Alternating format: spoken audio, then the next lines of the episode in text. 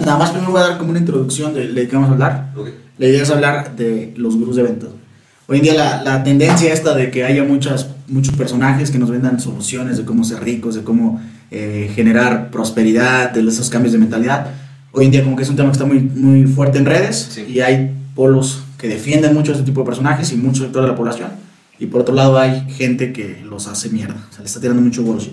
Entonces es la idea de hablar de eso y pues vamos a, a partir Ok. de, Bueno, esa es la premisa de- del podcast, el título, la... ok. Y- Ok.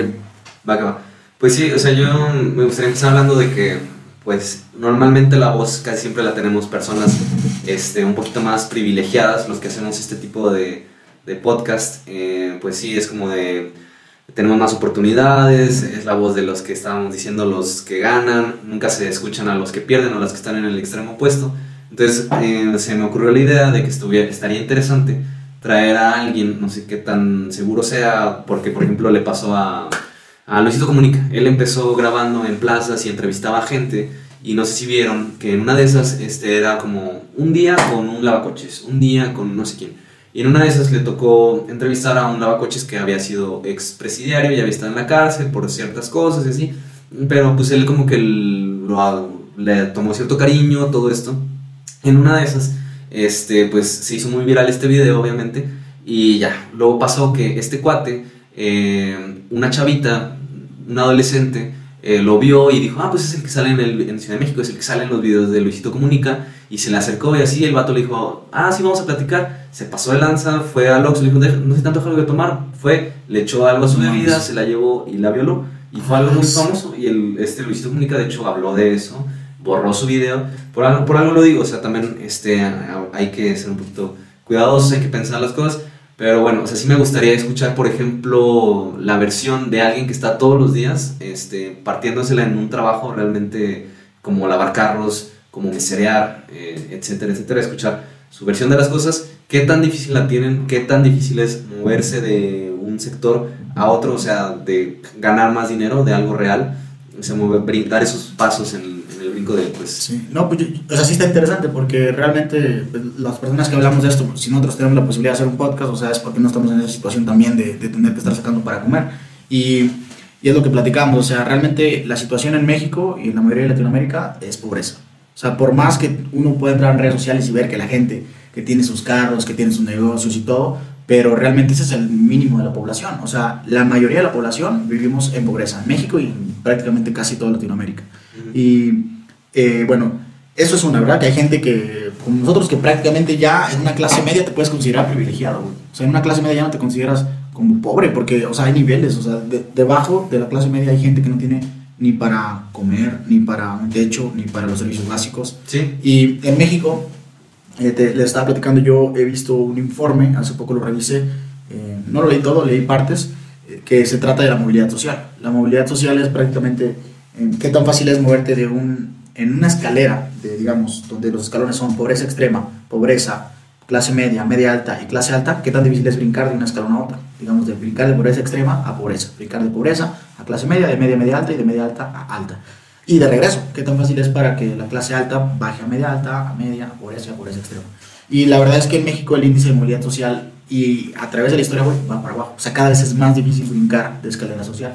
Y uno de los factores que más determinan esa movilidad social son las condiciones materiales en las que nacen. O sea, una persona, güey, esa es la conclusión como de lo- del, del informe. Una persona eh, que nace más en el sur de México la tiene más perra, por estadística, güey.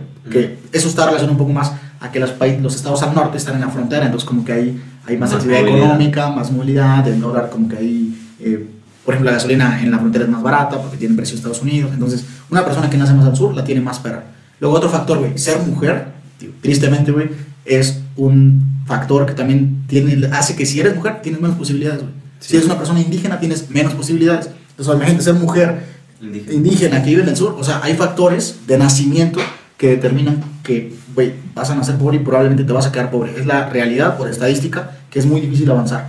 Entonces, te puedes dar cuenta, güey, eh, tienes 25 años, Ajá. tú, Bram.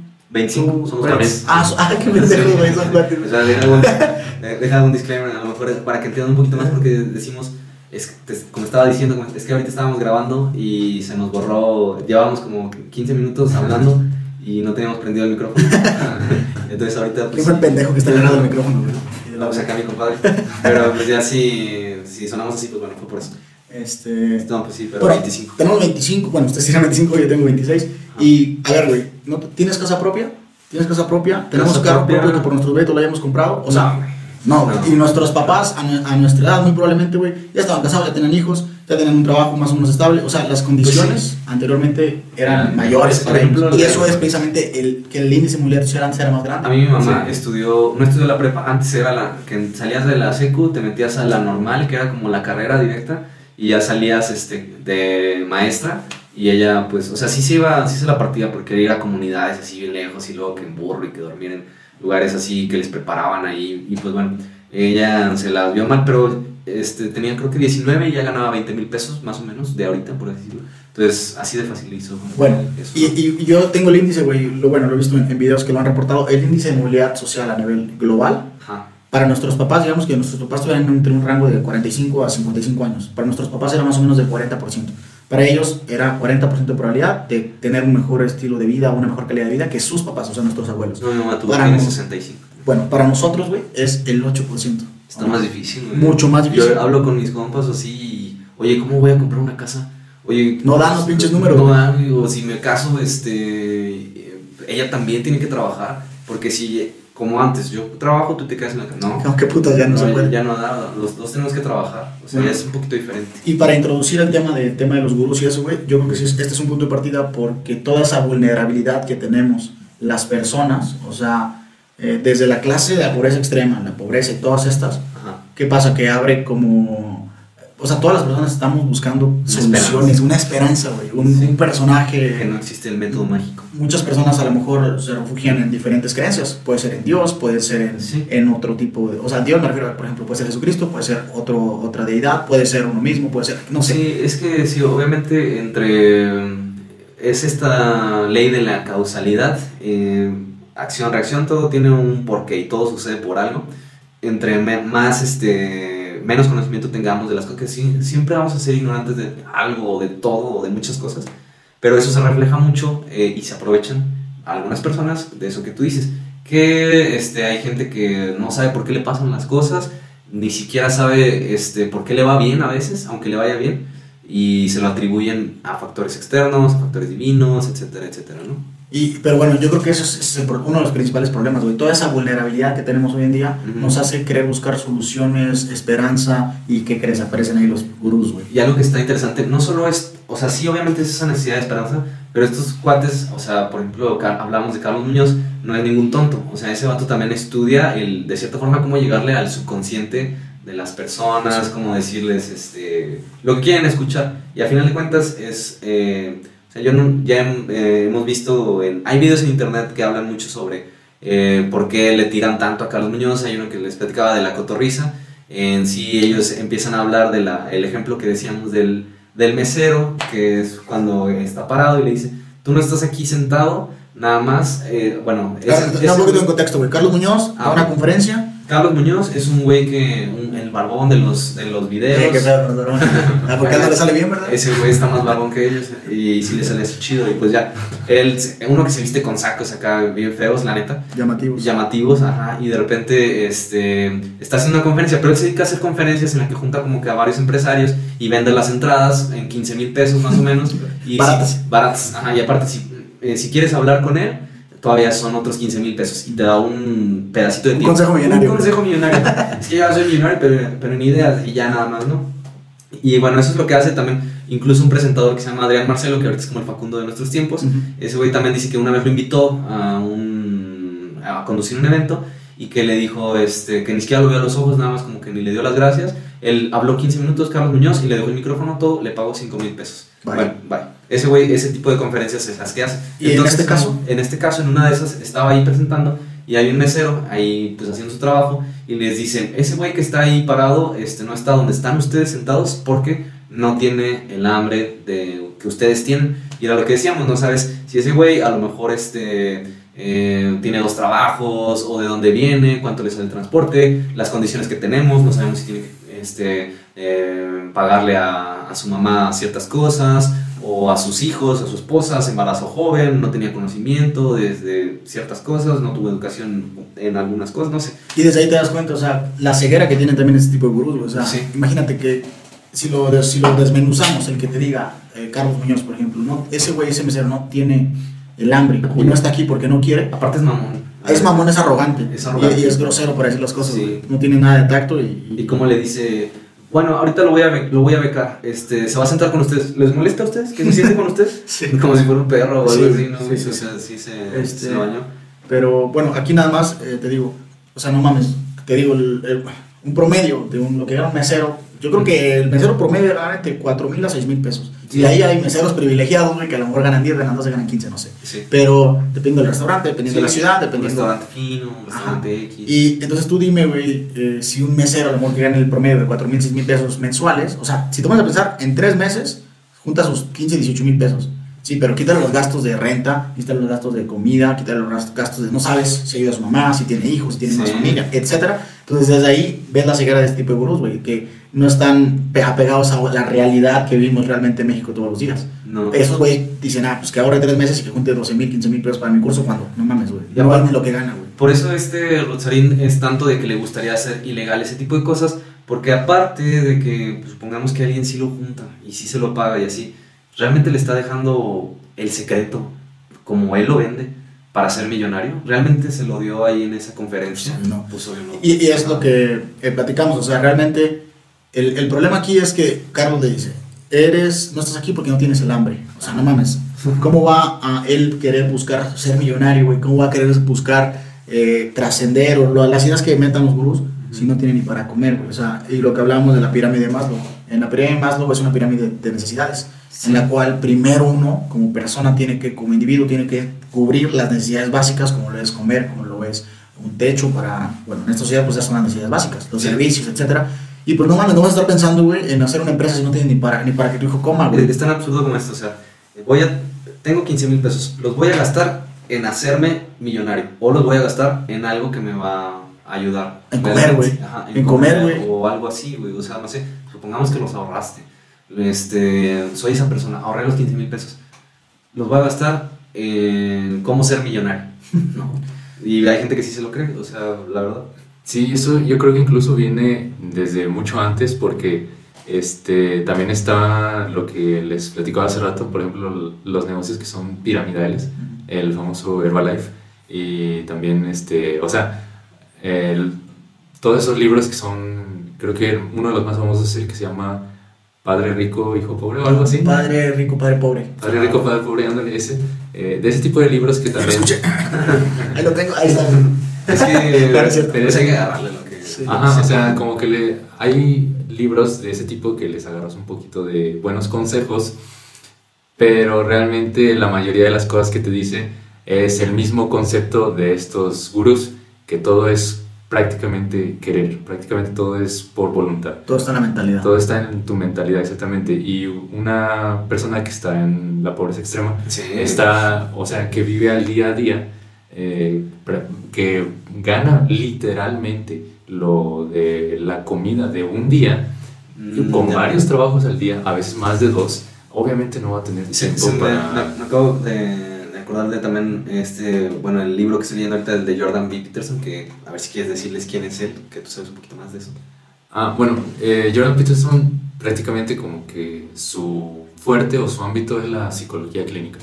Y él se hizo famoso hace algunos años porque empezó a dar como que ciertas conferencias, eh, o bueno, a subir las clases que él tenía de cuando él era profesor en Toronto, en la Universidad de Toronto, de pues así, así como que tips, por así decirlo, eh, en, el, en los que enseña cómo superarte a ti mismo, cómo hacerte responsable de tu propia vida, cómo simplemente hacer las cosas con un orden, con, un, con una, bueno, Y lo Desde que, el lado psicológico. lo, lado que, psicológico, lo que él dice que me gusta mucho es que, por ejemplo, se nos vende esta idea y la tenemos en las redes sociales de que el propósito más alto del ser humano es ser feliz. Es como que la felicidad es a lo que más puede aspirar un ser humano y es la razón por la que estamos aquí, para ser felices. Es algo parecido, es una analogía.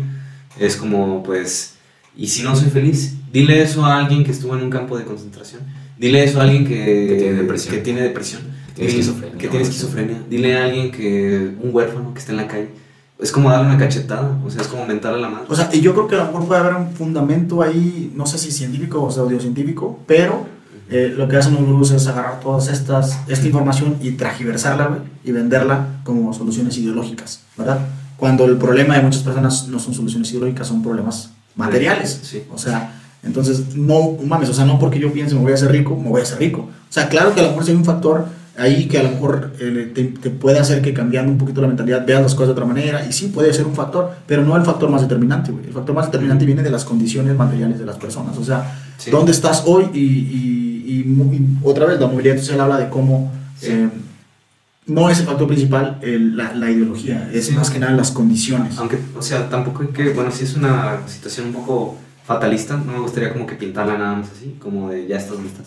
Ahí te vas a quedar. No, no, claro que no. Sí, sí puede haber este, gente que sale adelante y de seguro los, los hay. O sea, hay, hay gente en casos de éxito que viene de pobreza extrema y puede llegar hasta media alta o hasta clase alta en el tema social, Sí. pero son la minoría. Sí, Ajá, yo creo que el punto prácticamente es como que ahora sí que no darle crédito a los gurús de, de ventas y de todo ese tipo de cosas. Empezar como que a dejar de considerarlos este, lo- la, la gente que tiene la, res- la gente que tiene la respuesta, dejar de darles el dinero Mira. precisamente por todo lo que dicen que a fin de cuentas no lleva a ningún lugar y empezar a buscar respuestas en otras cosas, ¿no? En otras cosas que ahora sí que los profesionales te dicen que pueden, cosas que pueden funcionar. Ahí te va la lectura, güey, que se me hizo la más, em, la más objetiva, o no, no objetiva, se me hizo la, em, la, la mejor, para, la más precisa para lo que está pasando, güey. El gurú de ventas vende soluciones ideológicas. Está diciendo que cambies la mentalidad, que cambies, eh, sí, ese mindset, que seas positivo, que seas optimista, que tienes que querer y si querer, si lo quieres lo vas a lograr. Ese tipo de soluciones funcionaría probablemente para la clase alta o clase media alta. ¿Por qué? Porque esas personas Sí, cierto. sí, cierto, güey, esas personas ya tienen en cuenta las necesidades básicas y están viendo cómo hacer más cosas y tienen el tiempo Sí. para probar lo que a lo mejor dicen estos gurús. Pero el problema es que estos gurús no se dirigen a la clase alta y media alta, güey. Se están dirigiendo al sector pobre, güey, al sector que apenas tiene para, para comer y de ahí es donde se aprovecha. Sí. Cuando esas soluciones no aplican para esos sectores de la población. Eso sí es cierto, o sea, yo también este, había pensado eso, que sus mensajes sí están muy, o sea, deberían estar segmentados para ciertas personas, pero el problema es, por ejemplo, el ejemplo del mesero. Se metió con el mesero. Es que es lo que te digo, o sea, se está metiendo con un, con un sector de la población que realmente, o sea, su solución se la va a pasar por los huevos, güey, no le va, no le va a funcionar porque esa persona sale de ahí y Sí. tiene que pagar, sigue eh, con sus deudas, sigue con sus pagos, con su todo. Entonces, el problema es que estos güeyes piensan y dicen, y, o sea, ellos eh, están seguros que es para todos. De hecho, algo que a mí yo estoy muy en contra es que, por ejemplo, Carlos Muñoz dice que cualquier persona puede ser emprendedora si quiere y si tiene la mentalidad y todo eso, yo estoy totalmente en desacuerdo. Es como, yo veo la- la- el emprendimiento como una disciplina. Es como ser doctor, es como ser Sí. eh, científico, es como ser arquitecto. O sea, no Sí. todos tienen las mismas aptitudes, no todos tienen las mismas habilidades para poder desarrollarse bien en Sí. un área. Y es lo mismo en el emprendimiento, porque ocupa ciertas aptitudes. El punto está en identificarlos. O sea, esos, ese güey, por ejemplo, el Muñoz, este, desde antes nunca ha mostrado así como que no, esta es completamente, esta es mi empresa y decir tengo un buen de varo, o sea, no lo demuestra.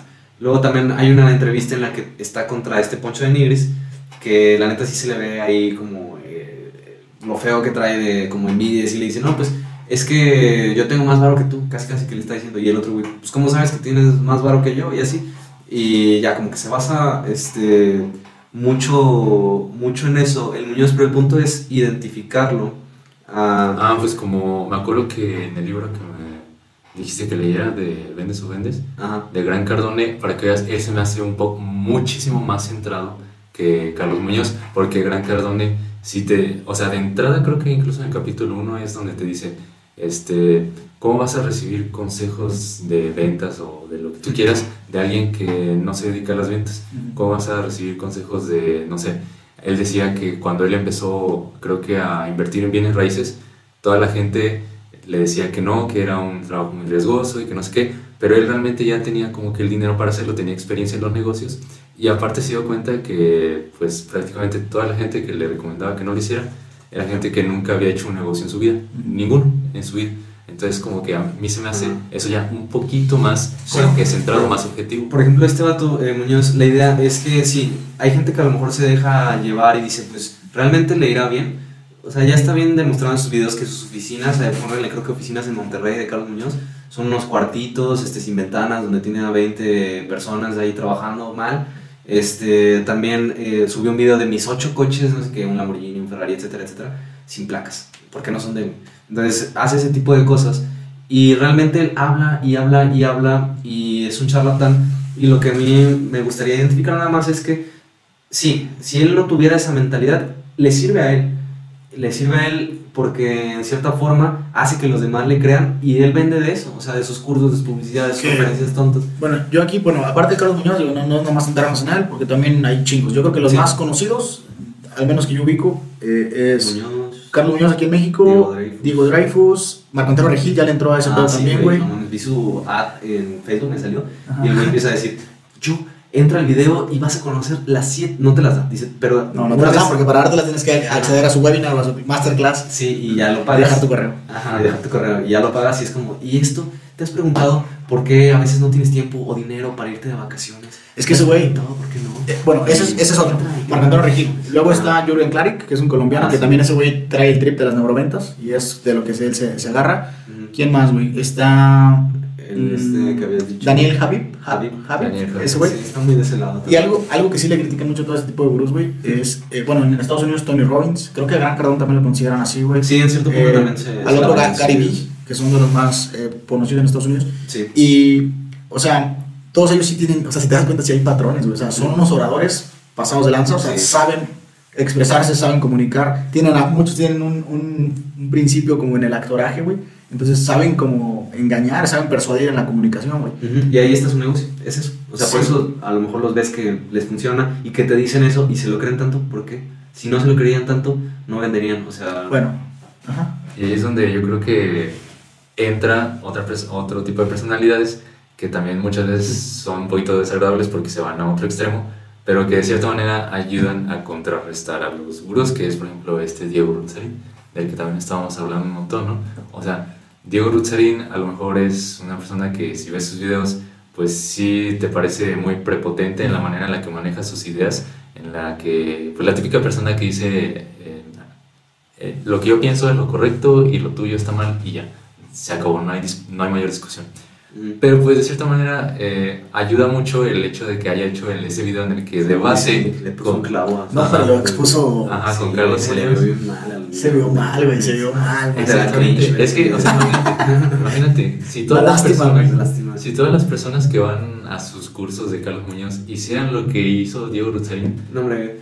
Se le acaban las ventas en Sí, un día. no. Aparte, el Muñoz desde ese video que ya tiene tiempo eh, desactivó de que comentarios en sus Lo borró, redes y así. Lo borró. Lo borró también al otro día, no sé, pero lo borró. Diego lo subió y después Güey. le pidió Carlos a Diego que lo borrara. Güey, La aparte, no manches, o sea, ¿has visto la explicación que da este? Con la respuesta que da. Ajá, dice, no, güey, es que la neta, el día anterior le estaban pegando con Alejandro Fernández, güey, y ya llegamos en el avión y todo, yo venía bien crudo, no había comido, y por eso... No, o sea, no hay justificación. Se vio, se expuso totalmente. Sí. Ahora, que viene la otra parte, güey, como dice este Brian. Yo, yo, o sea, toda esta crítica que damos, güey, la verdad es que yo tampoco estoy de acuerdo en toda la crítica. O sea, también hay un lado opuesto en el cual yo creo que sí, estos gurús, hay cosas que sí les puedes aprender. Sí. O sea, lo malo es que eh, ellos imponen su- sus definiciones, su mentalidad, sus ideologías como si esas fueran las verdades absolutas. Sí. Cuando no. Pero yo creo que sí hay cosas que les puedes aprender. A ver, yo soy, literalmente, güey, yo tengo un caso empírico de mí mismo, de cómo, siguiendo unas metodologías que vi en videos de Carlos Muñoz, me fue bien, güey. Sí, a mí también algo que me ayudó este, en su momento es cuando llegó la pandemia, yo también estaba con la idea de cómo emprender. Y te dice, este, solamente los más fuertes sobre... Bueno, eso lo vi de Gran Cardone. Este vato nada más era como un poquito más de motivación, que en ese entonces me ayudó. Pero el Cardone decía, eh, los más fuertes, los que de verdad entienden su negocio y las ventas. Y otra cosa, cuando tú vas a vender algo, tienes que estar seguro de lo que estás vendiendo como si se lo vendieras a un familiar tuyo, porque estás de- convencido de que le va a servir, no humo, algo que realmente va a servir y lo vas a vender. Y una vez que estudias tu negocio y haces tus notas de cómo estás vendiendo, qué te sirve, qué no, eh, cuando sobrevives, por ejemplo, a mí me sirvió la pandemia, decía, el negocio que sobrevive es el que se hace fuerte. Y ya una vez que estás arriba y sobreviviste ese inicio, te, vas comiendo a los demás. Y te vas haciendo más grande y más grande y más grande. Eso también como que me motivó. Dije, no manches, si sobrevivo esto, o sea, y si, me- y si no me doy por vencido y si le meto, eh, pues a lo mejor me va a servir en ciertas cosas, ¿no? Pero bueno, estamos hablando de, de mí, que en ese entonces, o sea, yo no tengo hijos, no pago O- renta, güey. Y de motivación. Pero, por ejemplo, a mí, güey, a mí sí me dio como una serie de pasos para, para pensar un negocio con mayor estrategia. Ahí te va. Por ejemplo, eh, yo de él tomé que yo quería hacer un negocio de servicios porque no tenía dinero para invertir. Entonces, como no tenía 10 mil, 20 mil, 50 mil pesos porque mi, mi, pues mi, mi posición en ese momento no me daba, no los tenía. Entonces yo no podía vender productos, era muy difícil vender productos porque no tenía para invertir. Pero sí podía vender servicios. Los servicios es prácticamente vender tiempo de algo que sabes. Ah. Él tiene una, un concepto que se llama actividades de alto valor agregado. No es de él, pero lo sacó creo que de un concepto de Estados Unidos, que es aprender cosas que la gente pague mucho por hacer esas cosas. Por ejemplo, programación, por ya. ejemplo, eh, vender ventas también. O sea, si sabes hacer ventas, pero de, un- es manera, de una manera técnica, o sea, que sí des una capacitación y todo, eso también te- es una actividad de alto valor agregado. creo que en inglés se llama commodities, vender commodities. Este, no, los commodities son al contrario, güey. Los commodities son vender cosas de uso general. Por ejemplo, agua es un commodity. El agua es un commodity y eh, entonces tú vas a ir a comprar agua y probablemente puedes comprarla más barata porque pues es un commodity, es agua, güey. Y al contrario del commodity, eh, están, por ejemplo, hay un agua que se llama caja del agua aquí en México, Ajá. que es un agua que se embotella en vidrio, que el agua se recoge del- de la lluvia, o sea, es agua pluvial, que se purifica, que se le pone música, que no sé cómo más, y la embotella. Esa agua ya no es un commodity, o sea, esa agua ya te vende estatus. Ese es como el, el concepto de commodity y el contrario. Pero entonces, a lo que voy es, yo sí seguí una serie de metodologías que, que Carlos Muñoz lo dijo en videos gratis, güey, y a mí me funcionó, güey. Ahora, que a mí me funcione significa que a todos va a funcionar, no, huevo que no, güey. Hay güeyes que dicen que hasta han perdido dinero. Sí, está, hasta han perdido dinero. Entonces, por ejemplo, yo en ese momento, güey, yo no estaba en una posición nada buena. Yo debía renta, yo tenía una multa de la Secretaría de Comunicaciones y Transporte por 30 mil pesos. La- estaba desesperado, güey. Hipotecada. Este- Bueno, este, ¿cómo la tenías? En, Estaba- ¿no? Que mi compu la había empeñado, güey. O sea, estaba en una posición baja económicamente, güey. Y yo no quería, ya, ya estaba hasta la madre de, de estar dependiendo de mis papás. O sea, ya quería yo independizarme y no veía la forma. Entonces, a mí este güey sí me dio una claridad para decir, ah, que por aquí. Sí. Ahora, sin embargo, también quiero aclarar que no estaba en pobreza extrema, güey. Sí tenía donde dormir, sí tenía que comer. Eran sándwiches, pero tenía que comer. O sea, tampoco estoy en una situación crítica de, de- no quiero victimizarme. O sea, no estaba en una posición donde no tenía nada. Sí estaba en una posición donde tenía lo básico, pero sí estaba desesperado, sí estaba con deudas, no sabía qué hacer. Y siguiendo las metodologías de él, me funcionó, güey. Al día de hoy el negocio y todo este, el micrófono, todo el, el- el departamento donde estamos, lo, lo pago de esa idea que él me, me inició o me hizo generar. Pero a lo que voy otra vez, el problema no es que a mí me funcione o, o sí me funcionó y ya entonces a todos les funciona. El problema es que no hay que casarnos con la idea de que es para todos. O sea, a mí me puede funcionar y a lo mejor si sacamos una estadística, eso será lo interesante. Ver a qué porcentaje le funciona. Y si el porcentaje de gente que paga el curso es, eh, más bien, de porcentaje de gente que paga el curso en función de a cuánta le funcionó, y es un 5%, entonces esa será una buena métrica. güey. ¿Cuánta gente realmente después de un año en pagar esos cursos le va bien o no le va bien? Y si esa métrica es abajo, pues eso de exponerlo, porque eh, lo malo es que la gente se casa con esa idea y luego si no le funciona, se siente fracasado y le va peor, güey. Entra en una depresión, entra en una, en una autoestima bajo. Y lo malo de estos gurús es que para ellos a todos les funciona, güey. Según ellos, todos podrían llegar a donde mismo, al mismo punto que ellos, Ujú. cuando no es así. Y ese es el problema, o sea, lo que también dice Rosalina es que hay que regularizar sus actividades. A lo mejor no ponerlas como ilegales, pero sí regularizarlas. Eh, porque ellos dicen que a todos les funciona, güey. No les funciona a todos, güey. No les va a funcionar. Es imposible, güey. Si, si algo le funciona a todos, güey, todos seríamos ricos, güey. Sí, hasta podría, no sé, como considerar, o más bien debiera considerarse de cierta manera publicidad engañosa, ¿no? Sí, Que exactamente. es güey. literalmente eso. Exactamente, exactamente. Eso es lo que yo creo que está bien del, del extremo, como Rosarín, que les tira mierda, les tira bullshit y los hace garras con videos, los expone. Bueno, no tanto, pero Sí. Pero sí eh, Ujú. ese punto yo sí lo apoyo. O sea, de- hay- habría que regularizar sus actividades. No permitir que digan lo que quieran, porque entonces sí es publicidad engañosa, güey. Sí, sí, sí, ese es, ese es el punto.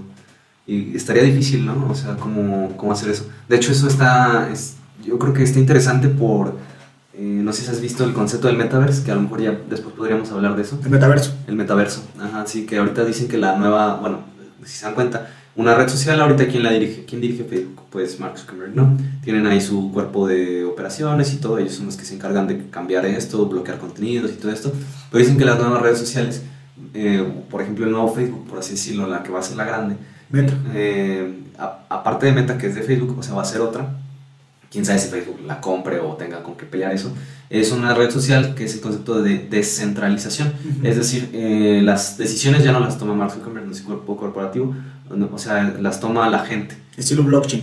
Ajá, o sea, las decisiones las toman los usuarios. ellos deciden qué es lo que más, que tiene más exposición y qué tiene menos, ellos deciden qué cambios se le hace a la plataforma, como un poquito más democratizado. Como un sistema económico digital, güey. Y también de ahí van a venir, este, por, obviamente el que se va a meter el varo es el dueño de la moneda de esa red social, por así decirlo, ¿no? A menos que haya varios criptos A, también. ver, a menos que haya varios criptos y todo eso, pero pues ahorita los morritos ya todos están comprando criptos, o sea, los que compran... Su- comprar cripto, de cierta forma, o sea, si tú te compras un nuevo traje para tu monito de Fortnite, ya estás metiéndote en ese pex.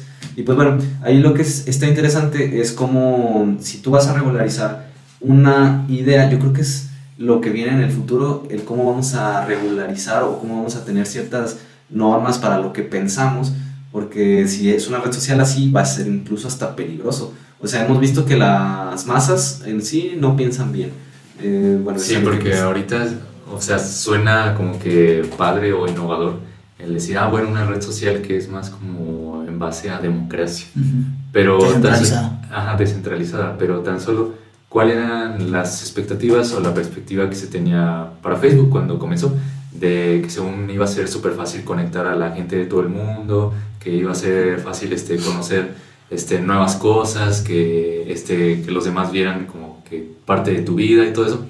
Y ahorita, la verdad, creo que es opinión mayoritaria, o por lo que yo he visto, la mayoría de la gente, como que dice que Facebook ya no se siente definitivamente como antes, como que ahora se siente como sintético, como, como algo meramente comercial. Hasta, hasta como puro spam, güey. Como exactamente ¿ves un puro video- spam, o ¿Quieres sea, ver un video de un minuto? 30 segundos de anuncios. Eh, ajá. O sea, o 5, pero salen dos anuncios siempre. Y puras, y puras noticias que como que incitan. Ah, eso es una cosa que eh, no sé si han visto un canal que la verdad les recomiendo mucho que está muy- es de mis favoritos en YouTube, que se llama Esquizofrenia Natural. Eh, en uno de sus últimos videos, él precisamente hablaba un poquito de eso, de cómo el anterior, creo que fue director de, el, el último o penúltimo director de Facebook, decía que precisamente había muchos problemas con la manera en la que se manejaban lo- todos los usuarios, los datos de los usuarios en Facebook. Y prácticamente ya eso como consecuencia tiene que utilizan tus datos para bombardearte con cosas que a ti te van a mantener enganchado en la plataforma el mayor tiempo posible. Y eso obviamente, o sea, como que conduce a vender y vender y vender y vender. Y, o sea, ahí ya se perdió el objetivo de Facebook. Entonces, es como que, y de las redes sociales en general, también es lo mismo con Instagram. En Instagram ya todo el mundo quiere vender, quiere como que este, tener su fotito bonita, aunque no tenga dinero, o sea, hace lo que pueda para tener, tener su foto bonita y, a- y, pues a tener una imagen que en realidad él no es, y etcétera, ¿no? Entonces, ¿qué podría pasar con algo así como tú dices? O sea, la gente, hay que admitirlo, tenemos muy mal criterio, somos ignorantes en la mayoría de las cosas. Entonces, la democracia, pues obviamente tiene muchas ventajas, pero también tiene muchas Sí, claro, desventajas. tiene fortalezas y debilidades. Güey, de hecho, o sea, eh, por ejemplo, aquí hay una. Hay que aclarar, las redes sociales en un inicio salen por. Pues, por ideas innovadoras, por, sí, por innovación, por gente capaz de desarrollarlas. Y pues sí tiene un lado muy positivo. Y yo creo que, yo sí creo que ya vivimos toda la parte positiva de las redes sociales y ahora ya estamos viviendo la parte también negativa y las consecuencias también de las redes sociales, porque obviamente todo tiene una contraparte. Entonces, primero no hay que olvidarnos que las empresas más ricas del mundo son- en este momento son empresas de tecnología.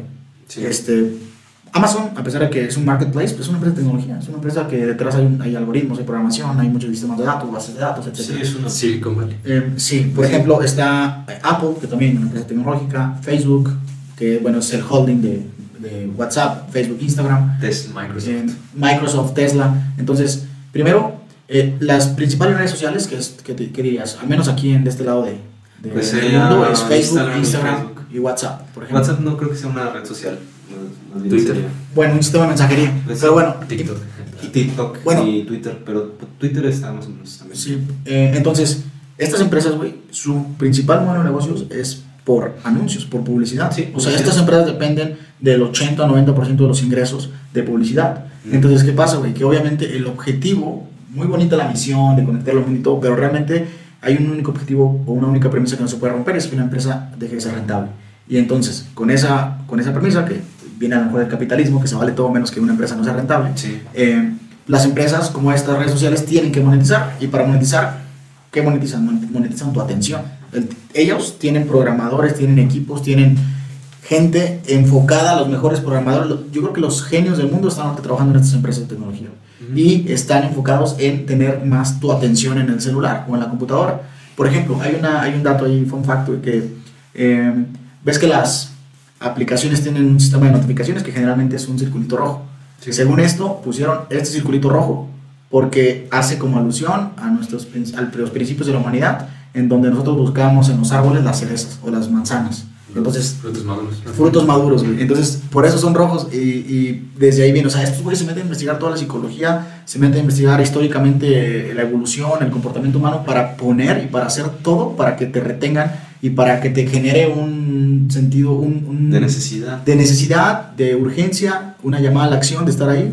Y entonces eso, hoy en día estamos viendo las consecuencias, güey, porque ¿qué pasa? Que entonces ahora estamos todo el tiempo viendo en redes y comparándonos con la minoría del mundo, que son gente multimillonaria, que son gente este, que todo con una vanidad extrema, eh, y eso nos empieza a generar que un sentido de comparación, ansiedad, depresión, porque queremos pero no podemos. De vacío. Y, otra vez este problema se vuelve em, una vulnerabilidad de nuestra sociedad actualmente, de las generaciones desde los millennials para acá, centennials, generación Z. Y eh, bueno, primero es otra parte de vulnerabilidad que nos genera mucha muchos problemas de salud mental. Y yo creo que estamos en una crisis global de salud mental, donde todos tienen ansiedad. Ya no es si tienes o no tienes ansiedad, ahora es cuánta ansiedad tienes. Ya no es si tienes o no tienes depresión, es cuánta depresión tienes.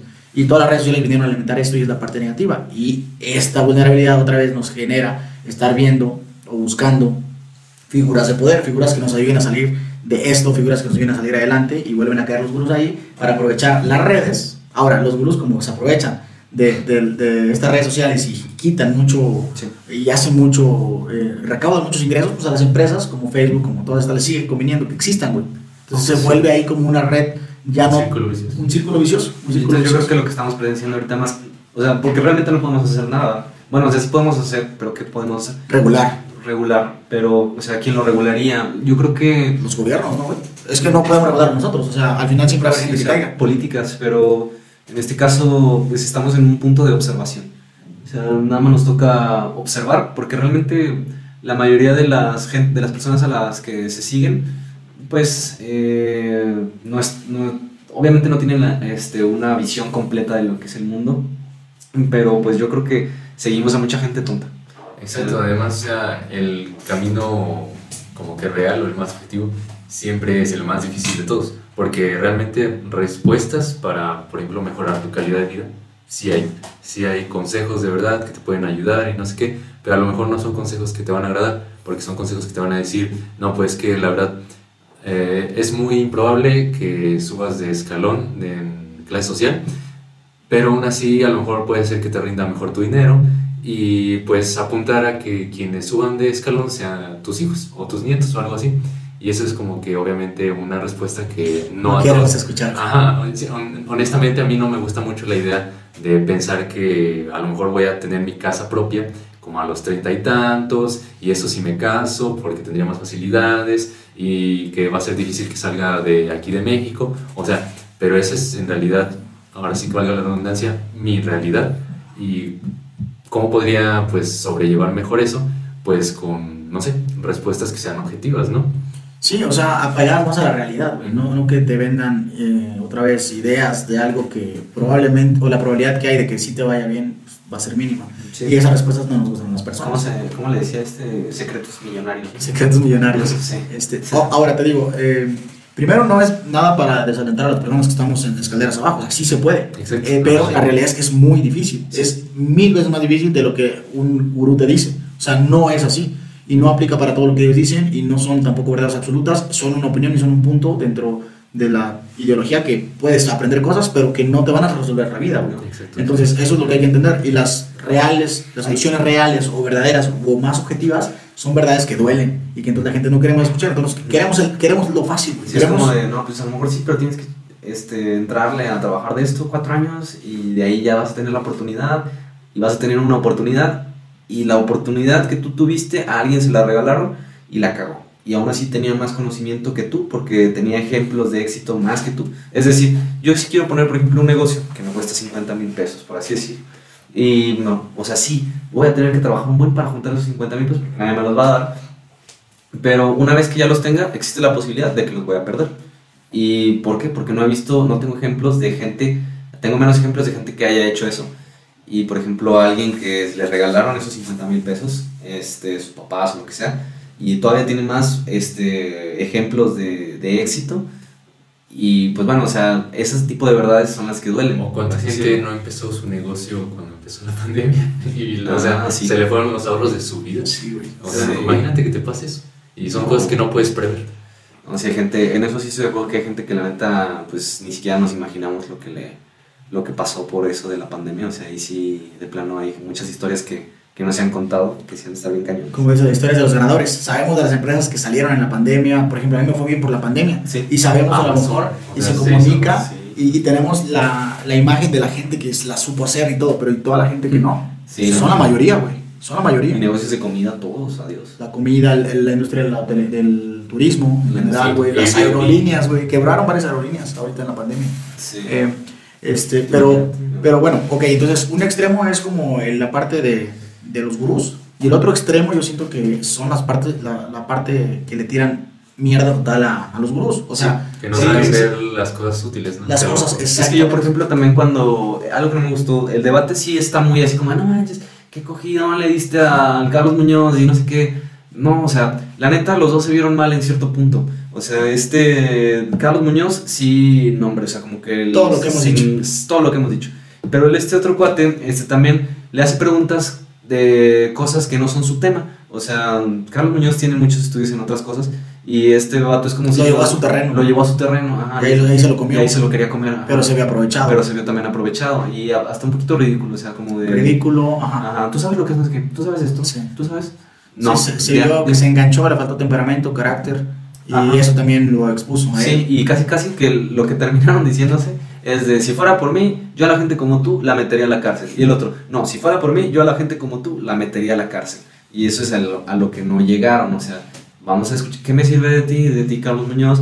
Pues, o sea, sí, el- lo que decía es que no, es que como le vas a vender la idea a la gente de que eh, todo es fatal y que no sé qué, y que no le echen ganas y así. Y el otro era de que no, pero es que tú nada más les quieres vender y este, los quieres llevar a la pobreza y te, y te aprovechas de los inocentes y así. Y también era algo que comentábamos, o sea, desgraciadamente eh, a todo, yo creo que a todos nos pasa, o al menos yo también me incluyo, este, que es muy difícil como mantener eh, la moderación cuando discutes con otra persona que tiene ideas totalmente opuestas a las tuyas, ¿no?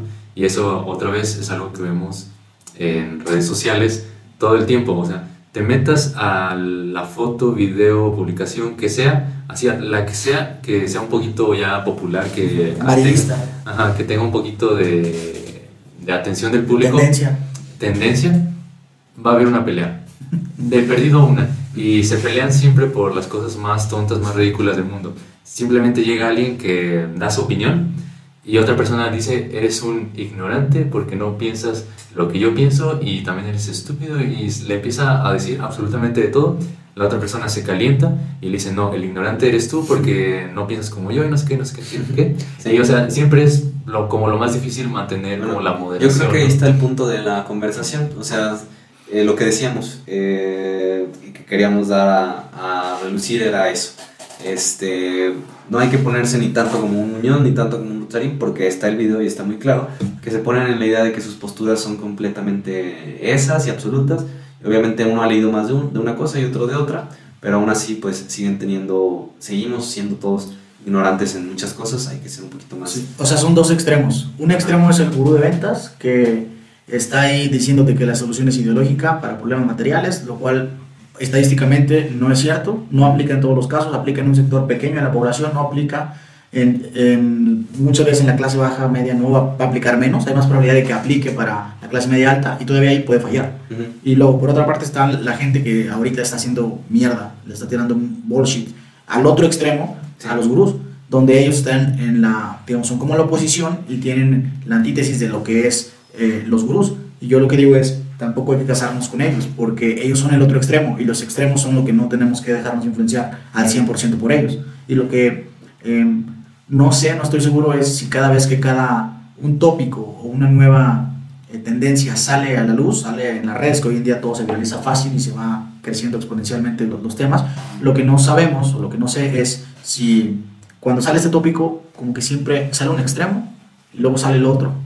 Y como que primero nos casamos con un extremo y hasta que sale el otro nos damos cuenta de la contraparte y ahí empezamos ahora a irnos al otro extremo. Es que yo creo que Pero también- creo que es necesario y que, o sea, la vida es de contrastes. ¿Cómo Sí. voy a saber que esto está oscuro si yo no sé qué es lo claro? Sí, yo también, lo- eso lo- yo creo que todos lo hemos visto en nuestras vidas. O sea, por ejemplo, yo al- en algún momento de mi vida a lo mejor batallé con una cosa y ya que llegué al extremo así de que dije, ya estoy, pues el ejemplo claro de tocar fondo. Alguien toca fondo porque eh, hasta que tus mismas situaciones, tu misma salud, todo te dice, ya hasta aquí llegaste, conoces un extremo. Pero una vez que conoces el extremo, ya sabes qué hacer para no llegar a ese extremo, ya sabes qué hacer para evitarlo así, simplemente es igual, o sea, darse cuenta de los extremos. Sí, entonces, otra vez, eh, está toda esta gente. Ahorita el extremo que está más este, fuerte es el extremo de la gente que le tira mierda a morir a los gurús. Sí. Y creo que eso tampoco está bien. O sea, Sí. pero sirve y para mí es necesario que haya ese extremo para que entonces ya tengamos los puntos eh, contrarios y nosotros tomemos lo- lo- lo- las cosas que creamos útiles de este extremo, del otro extremo, lleguemos a un punto medio. Es que yo también siento que no sé cuál sería la vía de escape a esto que decimos o la ruta, porque, por ejemplo, Rutzarín o podemos decir, no, es que hay que regular las cosas, hay que poner una ley, pero está muy difícil porque meterse con el, con el derecho de expresarse las personas y así. eh, Un ejemplo claro, por ejemplo, yo ahorita puedo decir, y les puedo, el podcast incluso se puede llamar de ¿por qué amamos el nazismo? Y pues eh, podemos empezar a decir, no, es que los nazis eran bien buena onda y así, tenían la razón y todo esto. Y podemos empezar a hablar, ahí nos sacan de contexto, ¿verdad? y ya, este, podemos decir algo así, pero si lo subimos a internet, a lo mejor sí vamos a tener así muchos comentarios negativos, etcétera, pero no va a llegar la policía. A, a lo mejor con suerte tenemos un comentario. Sí, con suerte. no va a llegar Y no va a llegar un policía a, a cerrar, a, en- no sé, ponernos una multa o, a- o la policía del internet a cerrarlo o algo así. Entonces, este, o sea, no creo que, estamos hablando de un caso muy extremo, no creo que haya, porque ahí sí rayaríamos en, en meternos contra la expresión de las personas, no creo que haya alguien, porque siempre está el factor humano, un- una institución, lo que sea, que pueda controlar eso.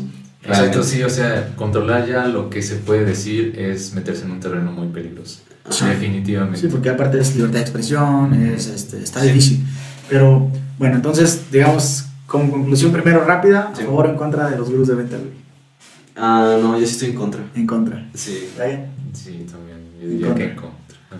Es que estoy en contra, pero... Porque a lo mejor el mal que hacen es mayor que el bien que hacen. el bien que hacen. Ajá, por Bueno, sí, diría sí. que está en contra. Pero realmente estoy totalmente de acuerdo en que se le pueden sacar cosas Provecho. buenas dependiendo de, de tu contexto. De ¿no? chingos de factores. De un montón de Sí, factores. sí, claro, o sea, obviamente a lo mejor yo lo veo y, y digo, ah, está bien tonto, ah, la cago en esto.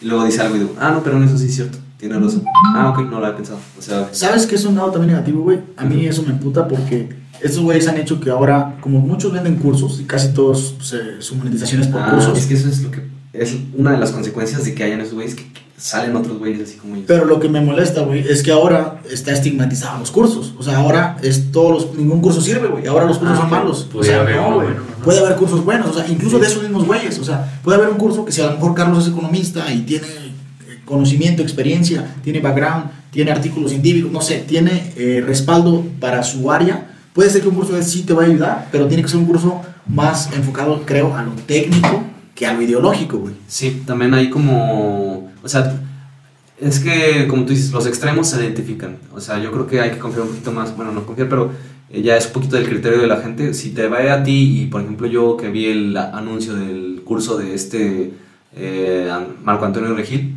y ya lo veo y empieza a decir, no, te has cuestionado tanto, este, ¿por qué no te da dinero para las vacaciones? ¿Por qué no tienes tiempo para lo que quieres? ¿Por qué siempre estás de malas? Entonces, entra a mi curso, paga tanto y te voy a dar los 7 tips que te van a servir a cambiar todo eso y a cambiar tu vida. Ya como que lo identificas, ¿no? Empiezas, estamos hablando de los charlatanes. ¿Cómo identificar un charlatán? No tanto alguien que te dice las cosas, que te explica y el curso, y ahí sí vas a decir, ok, tiene sentido lo que me está diciendo, no es un charlatán. Yo creo que esa es la mayor diferencia, ¿no? De no entrar en ese extremo. O sea, yo creo que también aquí uno puede identificar, si su modelo de negocios depende de los cursos, es una red flag. Ajá. Aguas, porque a lo mejor se están nutriendo nada más de la gente que compra los cursos. Pero si su modelo de negocios es que tiene una empresa de... Ah, ¿Qué pues, te gusta? De vender, de, de él hace computadoras, es decir, y Mm. te enseña lo de vender computadoras, pero su modelo de negocio no son los cursos, pues ahí sí tiene más sentido un curso. Sí. Porque te lo está explicando una persona que, que sí tiene la expertise. Ujú. Pero cuando el modelo de negocio del, del gurú depende de los cursos, yo creo que ahí es un foco rojo. De a ver, fíjate, si de, realmente si no vendiera los cursos, ¿qué ha hecho? Pero si realmente si hay un programa donde sí justifique y que el curso sea más, sí, a lo mejor para generar un ingreso, pero también para enseñar, pues sí puede ser. Por ejemplo, si, si a ver, pregúntame, si Jeff Bezos sacar un curso de cómo automatizar o cómo escoger a los líderes correctos, ¿lo comprarías? Sí. Depende de cuánto cueste. Depende de cuánto cueste. Pero, o sea, sabes que el contenido realmente va a venir de un cabrón que ya lo hizo, que ya lo vivió, que, que es un caso de éxito, al menos en el mundo empresarial. Sí, por ejemplo, en esto de las líneas raíces, el gran Cardone, o sea, sí ah, sube videos muy controversiales, pero si él me dijera, te voy a enseñar a vender casas, yo le diría, uh, sí. Ahí está. Y, y si tú te das cuenta que él tiene inmobiliarias y ha hecho una la nota con Sí, eso, sí lo he hecho. pues muy probablemente digas, ah, pues un curso del sí lo valga. Y es este mismo gurú al que le tira mierda por vender también ideología. Exacto. O sea, hay cosas buenas y hay cosas malas. Nada más hay que, creo Sí. que aquí hay que identificar. Es Y- que la neta, el, el Muñoz sí es un caso muy particular porque la verdad sí se, se la baña, o sea, sí. Es que güey es súper Es que dice- narcisista, güey, y eso lo hace, Sí, lo expone lo hace demasiado. desagradable. Sí, lo hace muy desagradable. Ajá, sí. Ahora, no digo que no tenga cosas positivas. Exacto, pero por ejemplo, hay, una, es una minoría. hay gente que, aunque es, no sé, sepa mucho o lo que sea, ya por ser así, ya no lo quieres. Sí. Hay gente que es así. Sí, Y ese es- güey Le echa mucha tierra. o sea, está es- pecando de ser el mismo. Ajá, él solito. el solo. Este, o sea, como que lo que él construyó, él mismo se lo está derribando. Sí. No está viendo el panorama. Podría ser más inteligente decir, a ver, las- ya la estoy cagando. Y bueno, pues que trate de una retroalimentación, pero es que como que está cerrado. No quiere cambiar de opinión, no quiere cambiar de ideologías, no, no acepta la crítica. O sea, no, es- está, está mal, va, pa- va para el hoyo. Sí, va para. Este, y bueno, pues No, ya como conclusión, vamos dando una, Brandon, de los Eh, gurús. Pues yo digo que ya, o sea, cerrar el tema con eso de que se les puede aprender y así, y que también identificar a los charlatanes de los que no. Y pues bueno, o sea, no irse a los extremos, eso también fue un punto importante, y pues ya, yo creo que ya se dijo todo. Sí, Como conclusión. Sí, pues prácticamente yo creo también que lo más importante de aquí es pues como que uno en su persona estar precisamente consciente de que pues tus condiciones particulares no van a ser las mismas que las de ninguna otra persona, ¿no? Entonces, o sea, tú puedes tomar cosas buenas incluso de algún, ahora sí que charlatán o, o de una persona que vende literalmente humo, pero eso haciéndolo siempre con una crítica, con una reflexión, con una visión lo más objetiva que se pueda, que es realmente difícil, yo creo que es de lo más difícil que... Incluso imposible, porque pues, el objetivo incluso puede llegar a ser Es, ajá, es como en cierta manera contradictorio, ¿no? Eh, pero sí, o sea, literalmente es eso, tratar de hacer lo que a ti te sirve, tratar de buscar soluciones que sean objetivas, aunque no te gusten, aunque no, no suenen las más bonitas del mundo, pero lo que sea, pero sí, o sea, tratar de ser lo más objetivo posible y pues, eh, o sea, sí, ser un poquito optimista con respecto al futuro, porque si de plano ya te mentalizas a que todo va a salir mal, a que no vas a poder y demás, este, no importa inclusive que alguien llegue con una con un este, consejo válido, con un consejo que de verdad te pueda funcionar, si a fin de cuentas vas a estar también en el otro extremo de decir, no, es que todos son charlatanes, no es que nada funciona y así me voy a quedar y ya, ese es como... ah, Sí, bueno, yo también como conclusión, primero, eh, creo que una de las conclusiones debe ser que la gente debemos informarnos más Ah, de sí. los datos que de las palabras, o sea, de las palabras, Ah, de, eso de es los discursos. Entonces, por ejemplo, si estos eh, charlatanes o estos gurús o estas personas que pueden tener parte positiva y parte negativa te dicen que todos pueden abrir un negocio y que todos pueden ser millonarios, ponte a, a buscar datos, güey, qué, qué porcentaje de, de negocios o de emprendimientos salen adelante. Y si te das cuenta que el 20% sale adelante y el 80% quiebra, pues ahí está una realidad ya pues medida. Y tú te vas a dar cuenta que no, o sea, ya tan solo de ahí de leer un dato sencillo que puedes ver a lo mejor en, un- en una estadística del gobierno, una estadística de alguna eh, em, de algún organismo que tenga validez, entonces te vas a dar cuenta de una realidad muy diferente a lo que ellos te dicen. No pecar de Entonces, confianza. no pecar de confianza y me- eh, que la gente investigue más datos, no solamente discursos. Esa es una de las conclusiones que yo creo que, que habría que sacar. Otra, lo de los extremos, otra vez, eh, que tampoco hay que, o sea, un extremo son los gurús, otro extremo la gente que les tira mucho bullshit en estos tiempos, que está ahorita en tendencia a eso más que los mismos gurús, y no casarte con ninguna ideología. O sea, si algo creo que hay que aprenderle de- del Rusarín es que, eh, o sea, si algo hay que aprender es que creo que uno tiene que cuestionarse güey, las cosas. Sí. Y puedes cuestionar tanto el extremo A como el extremo B. Y no significa que un extremo esté bien, otro esté mal. Los dos tienen parte positiva, parte negativa. pero uno tiene que tener bastante criterio y bastante lectura para saber identificar qué cosas te sirven a ti. Y otra que no es lo mismo que si de la- del extremo A a ti te sirven estas cosas, puede que del extremo A a mí no me sirvan esas cosas. Sí. O sea, no es generalizar tampoco. Es tú más o menos que identifiques qué cosas te van a servir para las condiciones es- y la realidad que vives sí, y también. eso tomarlo de los dos extremos. Yo también me quedaría con esa idea. O sea, lo que mejor se puede hacer es tomar responsabilidad. Este, tanto de decir, está en mí, o sea, voy a ver qué me sirve, voy a pensarlo y yo asumo la responsabilidad de que, o sea, tengo que hacer algo. Asumir también los riesgos. O sea, Los riesgos. que si tú vas a tomar una decisión, sepas que probablemente hay probabilidad de que te vaya bien, como a lo mejor hay probabilidad que te vaya mal. Y a veces puede ser mayor la que te vaya mal que la que te vaya bien. Ujú. Pero ya siendo consciente, pues al menos eres aparentemente libre de decidirlo. Pero si estás cegado por decir, no, sí se puede, porque esta persona dice que sí se puede y lo hago, entonces ahí ya te estafaron. Ok. Entonces, ser como más eh, conscientes, eh, partir de los datos también, investigar, no solo quedarte con el discurso, y a partir de ahí, pues tomar las decisiones que creas pertinentes para cada caso particular. Porque aquí no podemos generalizar, cada persona tiene diferentes circunstancias que pues le sirve A, le sirve B o le sirven otras cosas. Ok, pues va. Pues bueno. Entonces, así cerramos este podcast. Ahí estuvo. Y así nomás quedó, compadre. Hola humanos, si te gustó este video, por favor ayúdanos a difundir, a compartir, a darle like y también te pido por favor que si te interesa este tema nos dejes tu opinión, qué piensas acerca de los gurús de venta, de los coaches motivacionales, ¿estás de acuerdo con nosotros? ¿No estás de acuerdo? Porque la intención de este podcast también es introducirte a ti a temas y darte diferentes perspectivas sobre esos temas. Te des cuenta de eh, puntos de vista, de opiniones y sobre eso tú forjes un propio criterio.